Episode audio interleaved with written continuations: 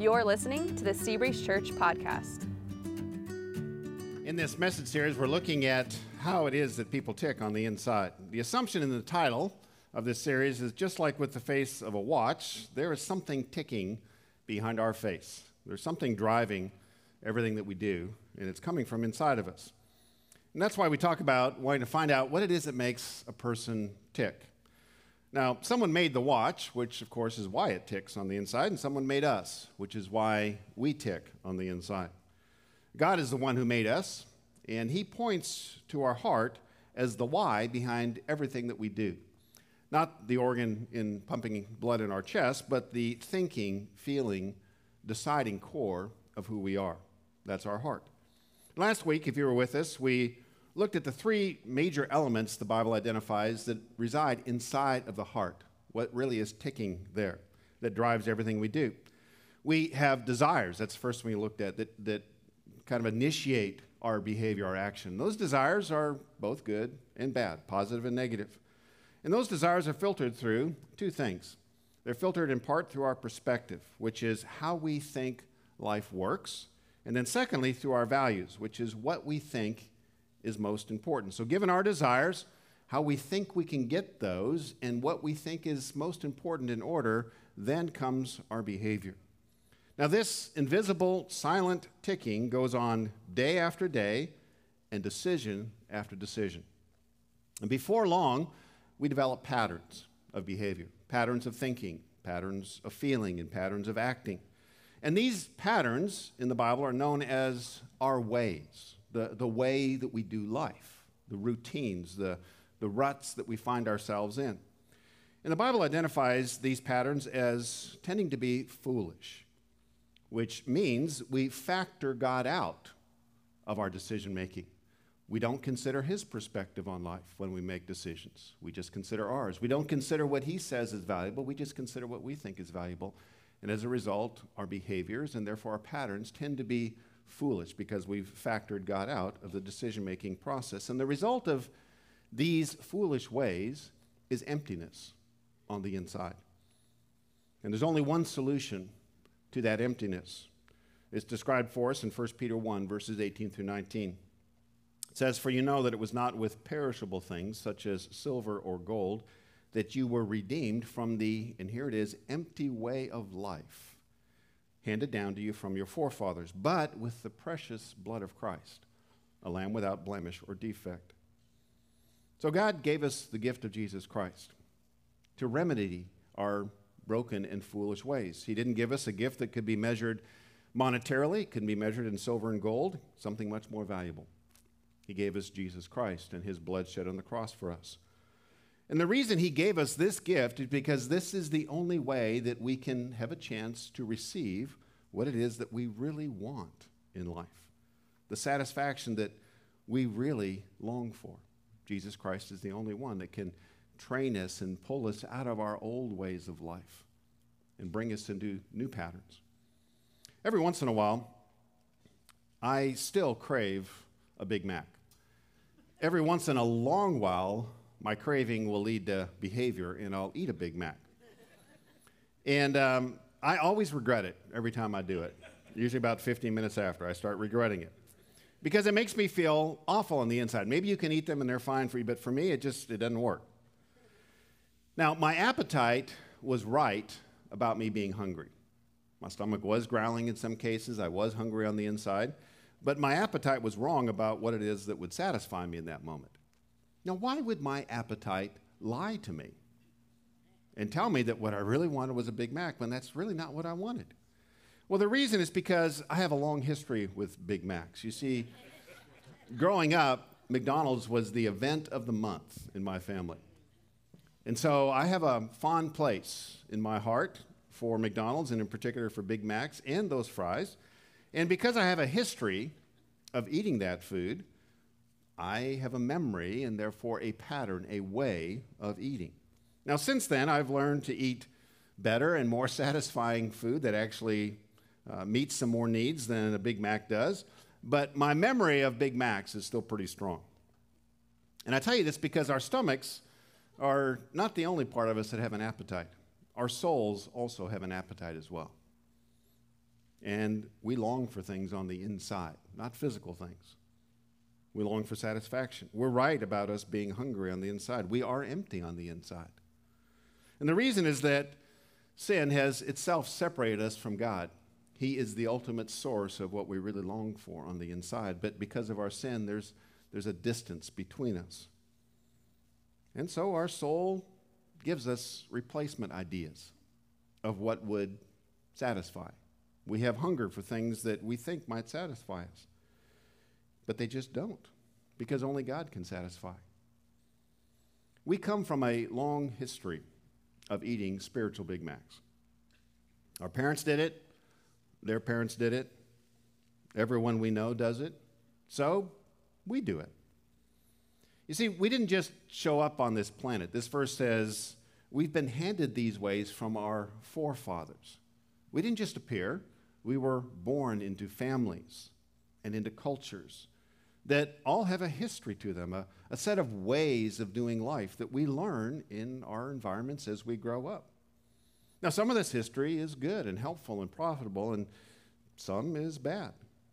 But common to every stream of history on this earth is a way of doing life that turns out to leave us feeling empty on the inside. We have been handed from our forefathers empty ways of doing life every forefather, every culture, every family hands these down. Now, maybe you grew up eating spiritual filet of fish rather than Big Mac, but it still leaves you empty on the inside. Now, the menu of the empty ways of life that we tend to pick are based on five ingredients. There's five basic ways we all kind of mix and match some of these and come up with some of our unique twists, but there's five core ingredients, five foolish ways in the Bible. And all five of these come from uh, a different Hebrew word in the Old Testament for fool. In English, we only have one word, fool. But in Hebrew, there was much more variety, which is why God chose the Hebrew language to reveal the truth about this. And we're going to look at five Hebrew words that are translated English as fool, but they describe a different kind of foolery, a different kind of way to factor God out and therefore come up with an empty way of life.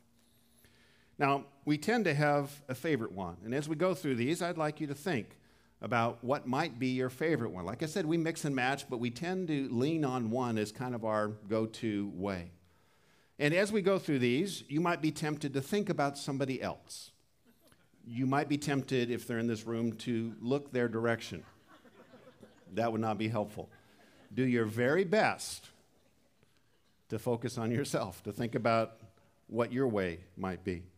So let's begin. The first way we'll call the easy way. This comes from the Hebrew word kasil. You see the word up here? Kasil. This Hebrew word for fool means to be swollen with false hope. They just keep welling up with the false hope of something that's going to make life better and make life easier. And the reason they love hope is because hope just appears. You don't have to work for it, it just kind of shows up, and then everything works out. That's much easier. What this person really wants most in life is comfort, ease. Now, there's nothing wrong with comfort. We all like comfort. Comfort is good. But what makes this, as well as the other four foolish ways, empty is that we tend to put something other than God at the center of our life and then organize everything around that rather than God. So, for the easy way fool, they just don't want some comfort. They actually organize their life around what is easier and what is more comfortable. It becomes the gravitational force around which they make their decisions.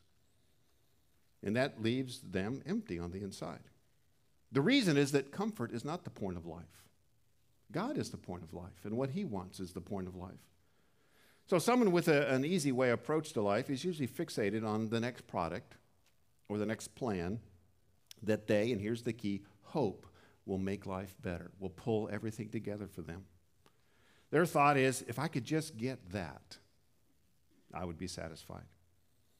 Now, comfort requires products in order to support it. If your home is comfortable, it's because there's stuff in it. If your home is empty, it's not a comfortable home. You got to have stuff in there to be comfortable. So you probably have a comfortable bed and comfortable furniture. You probably have some entertainment products that help you relax and comfort. How did you get those products? Well, you bought them. How did you get the money to buy them? Well, you probably had to work for that money. So, in the real world, comfort is the byproduct of work.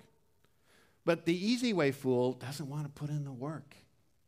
They want to bypass the work and go straight to the comfort. So they're always looking for, we'll call it the magic key. That is a plan, a scheme that promises quick and easy results. The result of that is so then they don't have to work very hard.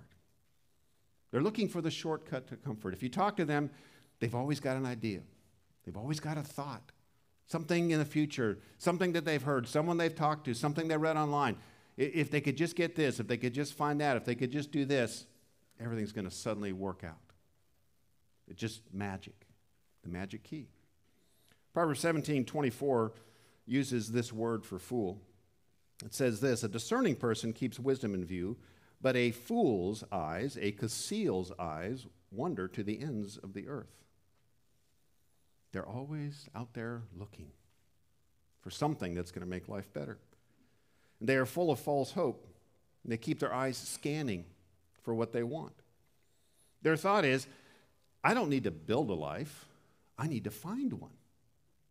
It's somewhere. I just need to kick over the right rock and it'll be there. Magic. It'll come together. And this means that easy way fools are easily fooled by appearances and promises. Scammers love easy way fools because easy way fools are so full of hope, they'll believe almost anything that is promised to make life better for them. They just want it to get easy. They have false hope, it says, not discernment. The wise in this verse says, they, they, they keep discernment in view. As they look, they, they, they discern. Just because things appear this way doesn't mean it's going to be this way. They're, wise as they make their decisions. But a fool, the idea is they'll believe almost anything if it's promising to make their life easier. Now, how far will the hope, hope go? It says to the ends of the earth. They keep hoping and hoping and hoping because it's easier. What's amazing sometimes is someone whose life is completely falling apart, they still they think that just this one thing, if I if I could just get this, it'll all come together. Because it's easier. So when an easy way decides to date the opposite sex, they are not so much concerned about working hard to become the right kind of person, marriage material. They're just looking for the right one. There's someone out there that's just going to put their life together like magic. When an easy way looks for a job, which they don't all look for work, but when they do look for a job, they look for the perfect job. And by perfect, they mean the one that leaves them every single day feeling just ecstatic on the inside with purpose, and it's not a lot of strain to it, and it pays tremendously well.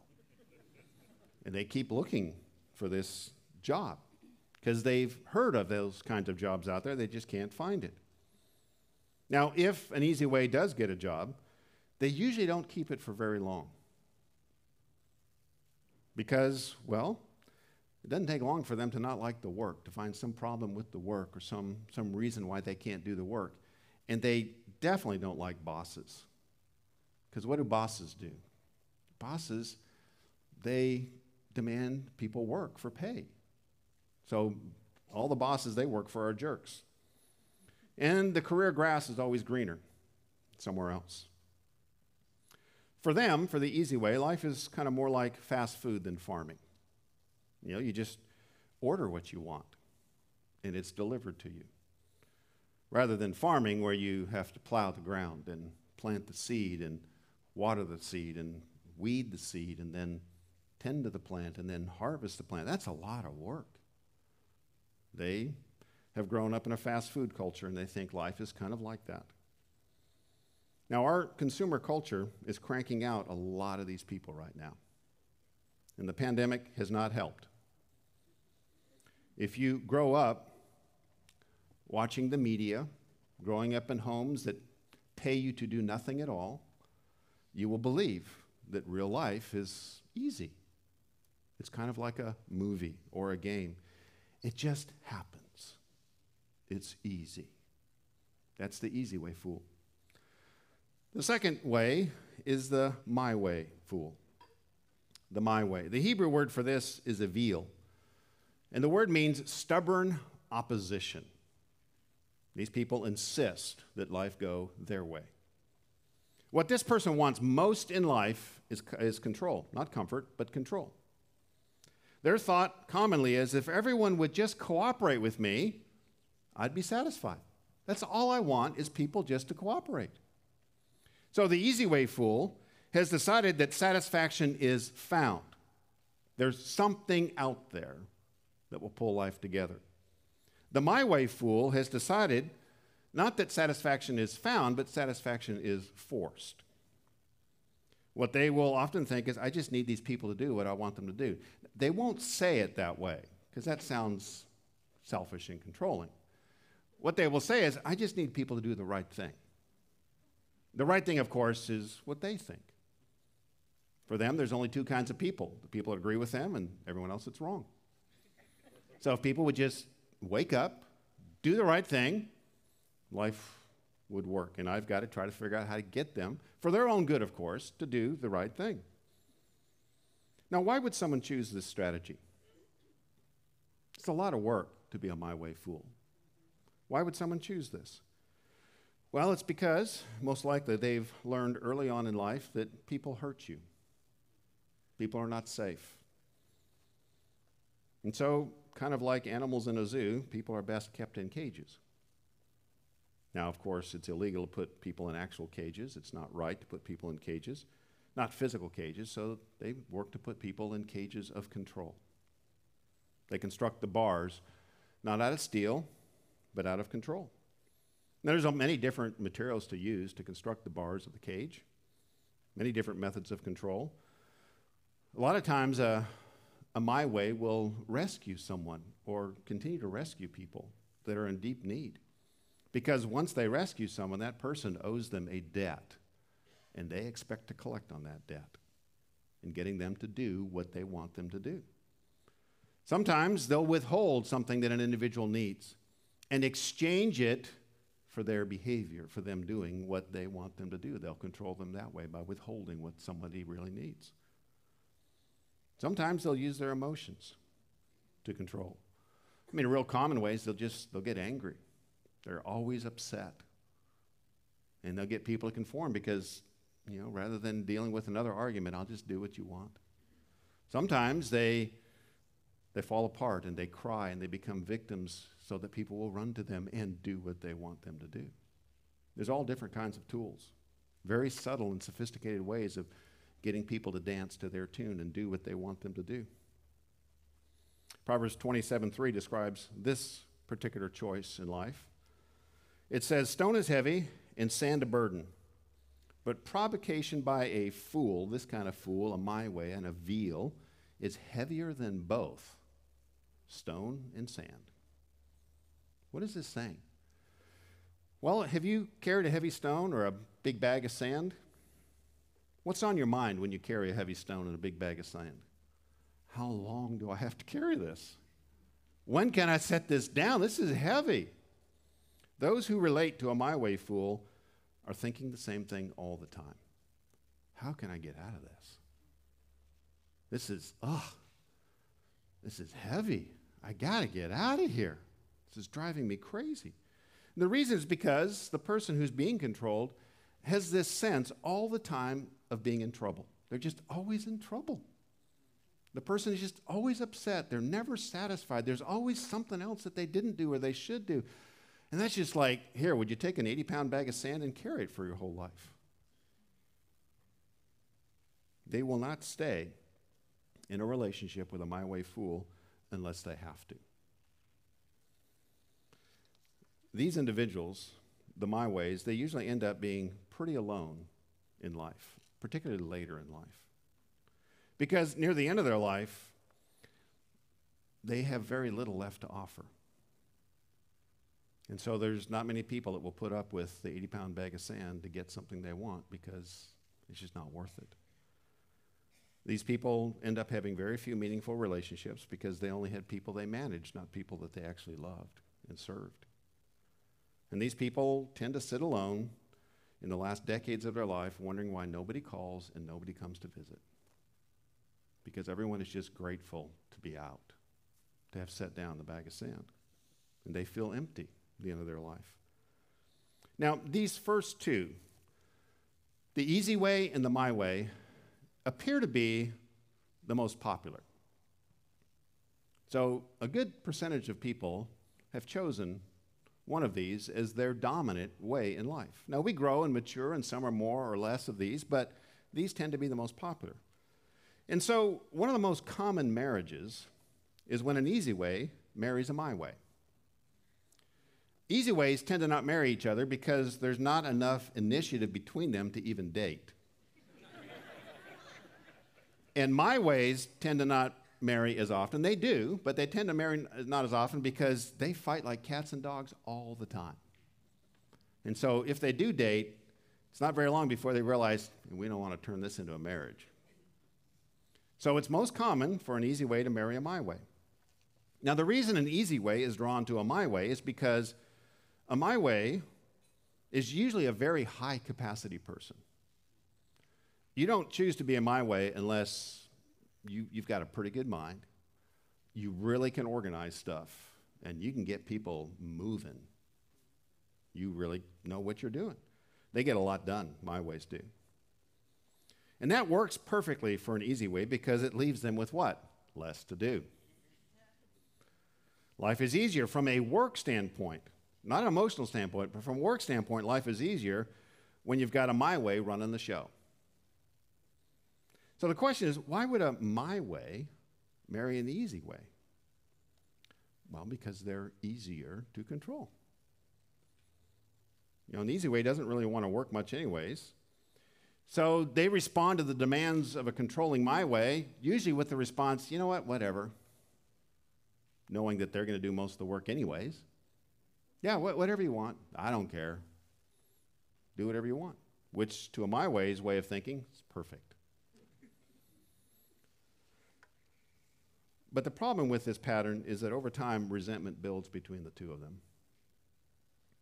Easy Way over time resents being controlled because they are a person with a thought, and they resent being controlled. And the My Way resents doing most of the work.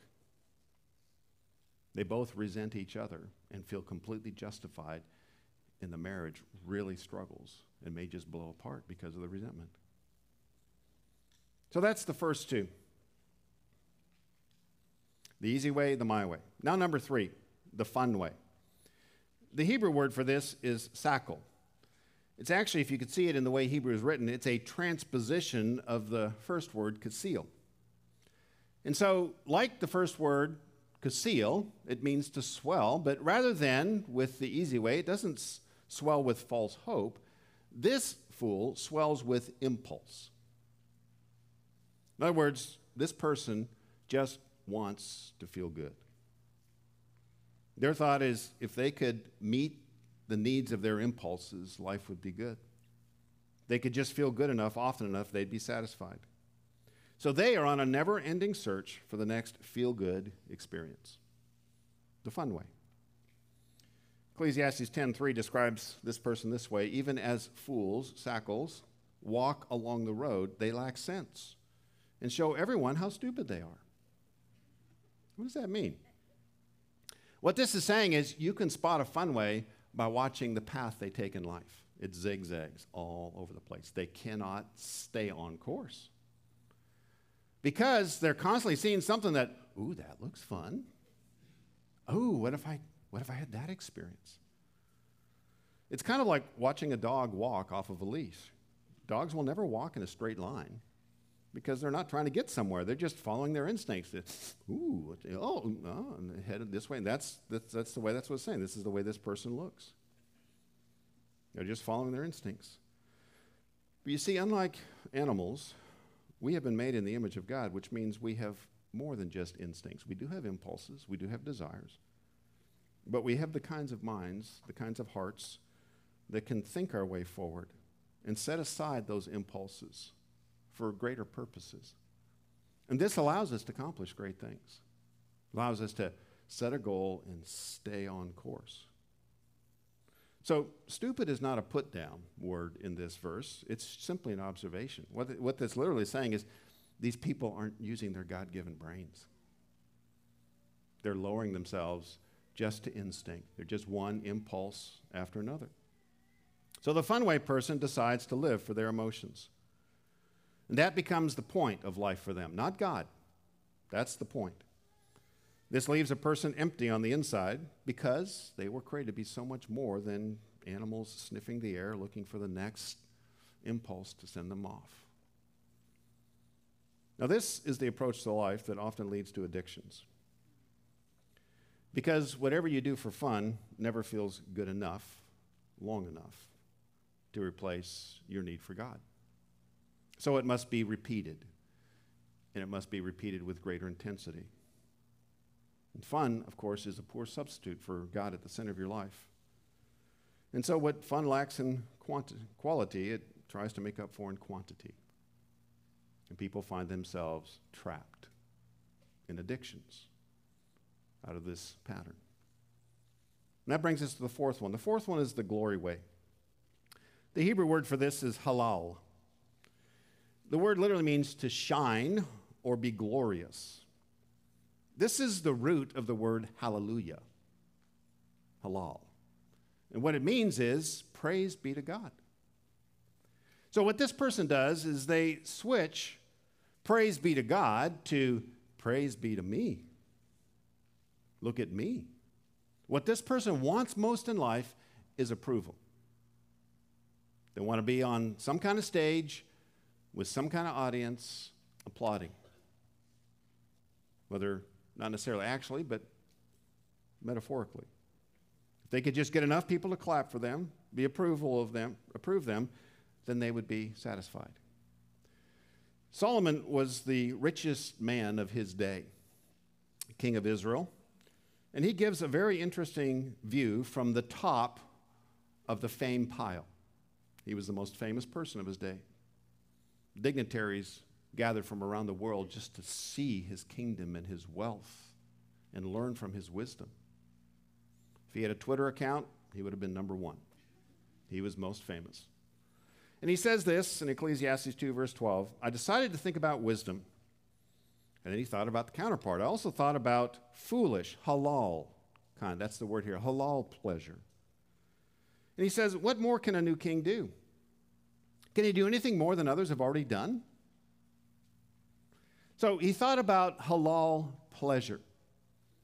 What he's admitting is it really does feel good to be popular. It's pleasurable to have people clapping and approving and liking you.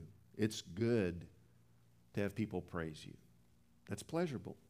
But then the next thing he says is interesting. He says, What more can a new king do? Why is he thinking about a new king? It's because his time as king is coming to an end. He's getting older. And what he realizes is that I'm just one in a long line of kings on this earth. Someone else is going to follow me as king, and they will get all the applause. I'll be swept off the stage because I'll be dead. Someone else will get the lights. So his real question is so, what's the point of fame then? What does fame accomplish? He said, I, I did some stuff and people clapped. I built some stuff and people were amazed. But he said, you know what? Other people are going to do stuff people are going to clap at them. I amassed a fortune. Other people are going to amass a fortune. And everyone's going to be amazed at them just like they're amazed at me. His real question is Is there anything that I've done that will matter for eternity? And what he's pointing to is it's only the approval of God that really matters in the end. Not how famous, not how popular you are. And this brings us to the last way, the last kind of fool, and that is the harmful way. The Hebrew word for this, translated into English as fool, is nabal. This word literally means to empty, to drain of life. This person manages their emptiness by causing it in others. The motto, misery loves company, is true of these people. These people are miserable on the inside. And their goal is to take as many people down with them as they can. Psalm 14:1 describes this kind of fool. It says, The fool, this is Nabal in Hebrew, says in his heart, There is no God. They are corrupt. Their deeds are vile. None of these people do good. This is the darkest of the fools. Because for them, God doesn't exist. They may say he exists, but practically, he doesn't in their hearts. So they think they can do whatever they can get away with because there's no God to stop them, there's no consequences. Over time, their consciences become seared. These are truly dangerous people. These people, most of them become criminals over time. They may start their life of crime early, but the most dangerous of the Nabals work over time to establish trust among their victims. And only much later is the large wake of their victims discovered. We see this happen in the news. All of a sudden, boom, hundreds of people that have been just ripped apart by this individual that everyone respected. It's because of Nabal's that we need the police and we need a strong military. That's because Nabals respect only one thing force. Why?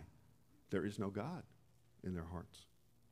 What this means is they will never truly submit to any authority if they don't have to. What they can and can't do is all that matters to them because there is no what they should or shouldn't do. There, there's just no moral compass in these folks eventually over time. Now, our culture, everyone knows this, is rapidly moving towards secularism. And what that means is for more and more people, there is no God. This is and will give rise to the number of Nabals walking our streets. Now, let me be clear not everyone who ignores God becomes a Nabal.